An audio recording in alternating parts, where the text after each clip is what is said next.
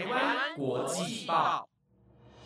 ，The Taiwan Times 制作播出，值得您关注的国际新闻节目。欢迎收听台湾国际报，我是佳琪，带您来关心今天八月十号的国际新闻重点。各位听众晚安，我是佳琪。每次要录音的时候，都会觉得一个礼拜真的过超级快的。那首先想要跟大家聊一下奥运这件事情。我在今年才有就是比较热衷的在看奥运，而且我在看奥运的时候，都会很想要运动，就是那种疯狂流汗，然后心跳会动超快的那种高强度运动。很想要知道大家最喜欢看的是哪一个类型的比赛。那我的第一名呢，绝对是羽毛球。在之前就还蛮关注羽球的比赛的，但是只有单打就是比较常看，其他项目就没有到很关注。这次奥运才发现，双打也太刺激了吧！有时候你看的速度完全哦，完全跟不上球移动的速度，真的超级赞。然后有一个消息可以跟大家分享，在九月七号到九月十二号这个期间呢，是台北羽球公开赛。那目前门票我刚刚看了一下，目前是还没有开卖的。如果大家有想要在现场看比赛的话，可以关注一下这个赛事哦。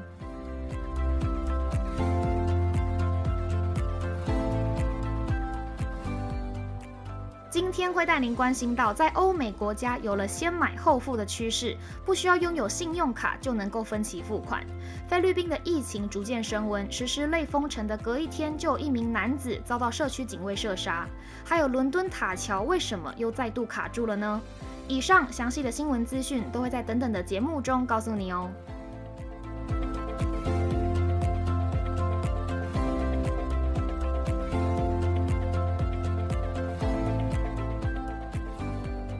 首先，第一则新闻带您关心到菲律宾的疫情越来越严重，再加上感染 Delta 变异株的确诊人数逐日攀升，导致医疗量能十分吃紧。菲律宾政府为了防止病毒继续扩散，从这个月六号开始，在首都马尼拉会实施为期两个礼拜的封城措施。但是封城上路的隔一天，就一位患有精神疾病的男子，因为违反宵禁规定而遭到社区警卫射杀。菲律宾总统杜特地下令，从这个月六号开始，首都马尼拉开始实施加强型社区隔离 （ECQ） 类封城的措施，直到二十号为止。除了超市、银行、餐厅这种基本服务以外，其他商家都必须暂停营业。至于餐厅，只有提供外送、外带的选择。同时，也有宵禁的规定，从晚上八点开始到凌晨四点，也禁止民众外出。根据菲律宾媒体的报道，在类封城措施上路的隔天，也就是当地时间七号，就有一位男子因为违反宵禁令而遭到社区警卫射杀。持无照枪支犯案的社区警卫说了，因为那名男子在宵禁时间一直撞击社区大门，发出噪音，所以他才上前了解情况。遇害家属也表示，受害者在生前患有精神疾病。报道更指出，受害者持棍子接近犯案人，可能促使警卫朝受害者开枪。不过，确切的犯案原因还有待调查。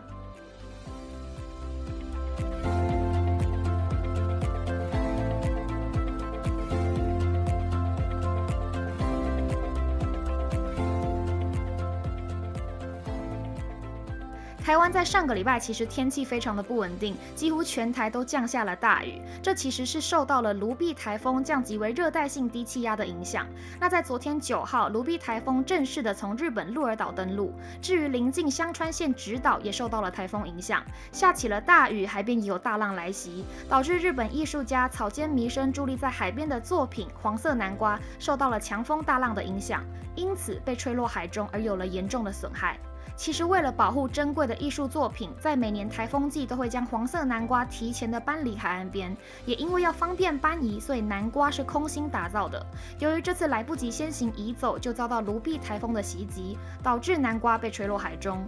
根据日本媒体朝日新闻的报道，从一九九四年，这个高两公尺、宽二点五公尺的黄色南瓜开始被设置在直岛的海岸边。而黄色南瓜不仅是草间弥生最具代表性的作品以外，在经过二十多年以来，南瓜也已经成为直岛上最知名的地标。除了深受当地民众的喜爱以外，也有很多海外粉丝为了朝圣而前往当地。报道更指出，黄色南瓜是由日本企业贝乐生持有的。贝乐生也在昨天晚间在推特上表示，黄色南瓜已经从海岸边搬走，修复完成后也会另行宣布展出日期。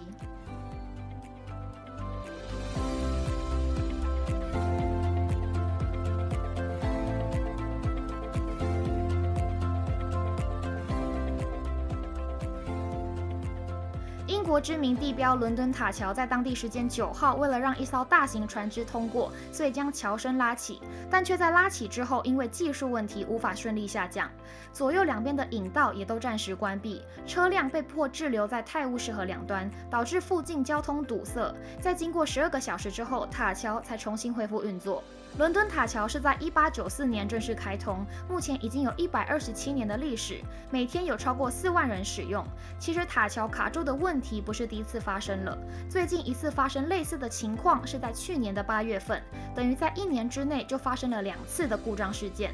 伦敦塔桥是由伦敦金融城公司所管理的。根据金融城公司的发言人表示，由于技术故障，塔桥处于升高的状况，无法下降。故障的原因也还在厘清调查的阶段，强调会努力解决问题。最后，塔桥经过十二个小时的修复之后，在当地时间凌晨一点四十五分也重新开放车辆的通行。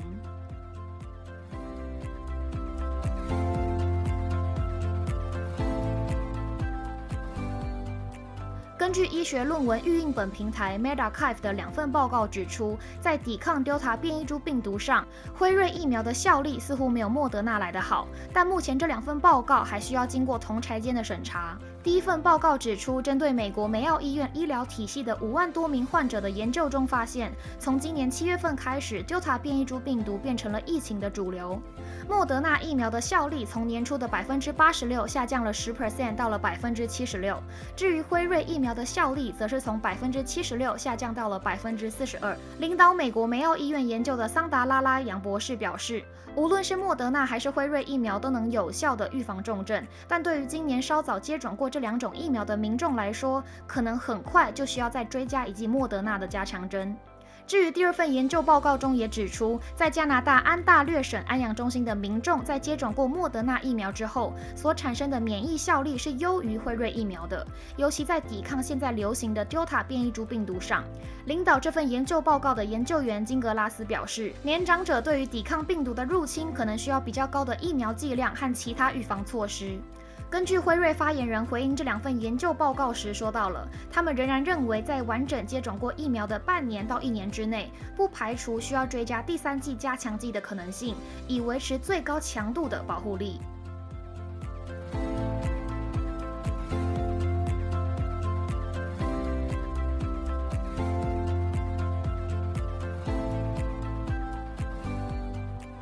则新闻带您关心到，全球在新冠肺炎的肆虐之下，各行各业都受到了不少影响。但是电商以及网购却是因为疫情的关系而崛起，因此先买后付 （BNPL，Buy Now Pay Later） 在欧美国家就掀起了一股风潮。根据电子商务研究机构 Baymart 在二零二零年对于美国消费者的调查指出，有百分之五十的人会因为过于高的运费，导致在结账的时候放弃购买。而先买后付的风潮逐渐兴起之后，渴望增加消费者的购物意愿，尤其呢是针对年轻族群的消费者。根据 CNBC 的报道，会被先买后付这项机制所吸引的大多是年轻世代，比起传统高利率的信用卡，他们更喜欢使用极低利率甚至是零利率。的分期付款方式进行购物，除了深受消费者喜爱之外，同时也带动了许多公司纷纷加入 BNPL 的这块市场。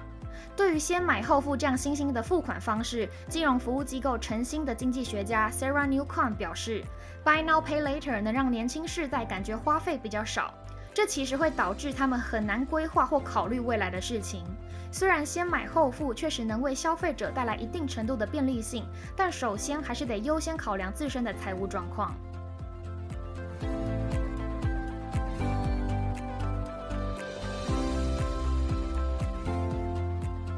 以上新闻由了台湾 Times 播，感谢您的收听。不知道大家对于今天的哪一则新闻最感兴趣呢？都可以留言告诉我你的想法哦。如果有想要获得哪一个种类的新闻内容，也都欢迎留言告诉我们。在留言的同时，也别忘了按下五星评价。我是佳琪，那我们下礼拜二见喽，拜拜。